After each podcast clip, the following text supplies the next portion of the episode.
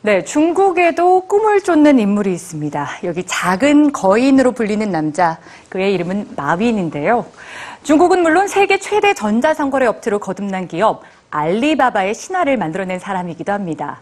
선풍기조차 없던 작은 사무실에서 출발해서 15년 만에 세계적인 성공을 거둔 인물, 마윈 신드롬을 일으킨 장본인이기도 하죠.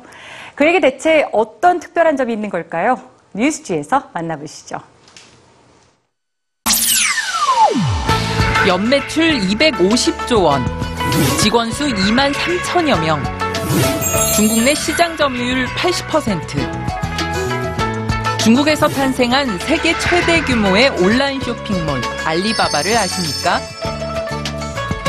알리바바는 지난 1999년 IT의 불모지였던 중국에서 창립돼 15년 만인 2013년 이베이와 아마존의 거래 규모를 합친 것보다 더 많은 상품을 팔며 세계 2위의 온라인 기업으로 성장했습니다.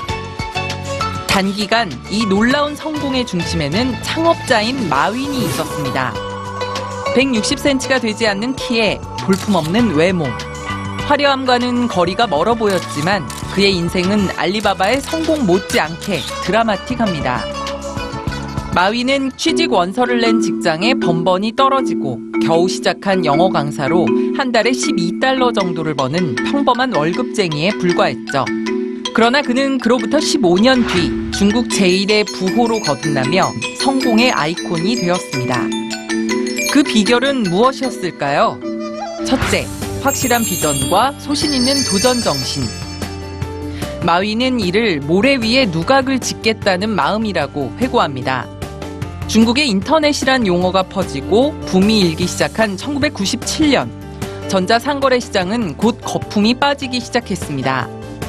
온라인 쇼핑몰은 활성화되지 못했고 온라인 상거래 플랫폼에 암흑기가 닥쳤습니다.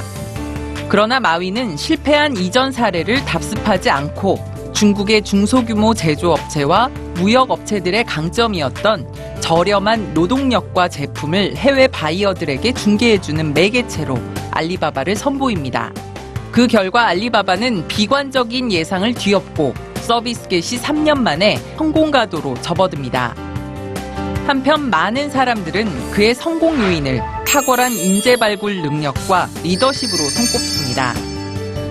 마위는 스스로 자신의 리더십을 서유기에 나오는 삼장법사에 비유합니다.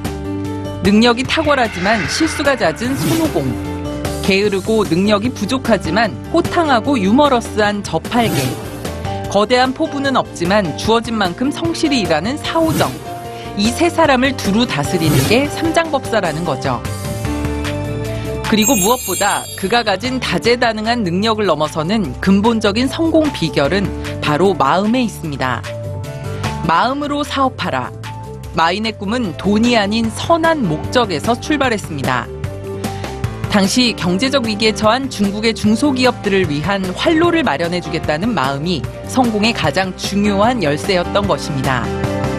공동체적인 가치를 최우선으로 하는 마윈의 알리바바는 최근 CEO 교체로 새로운 국면으로 접어들었습니다. 늘 스스로를 자신을 뛰어넘는 사람을 키워내는 선생이라고 자처한 마윈은 알리바바의 성장을 위해 치링허우, 즉 1970년대생인 젊은 리더를 키우기로 한 것입니다. 과연 마윈의 다음 꿈은 무엇일까요? 알리바바의 행보가 주목되는 이유입니다.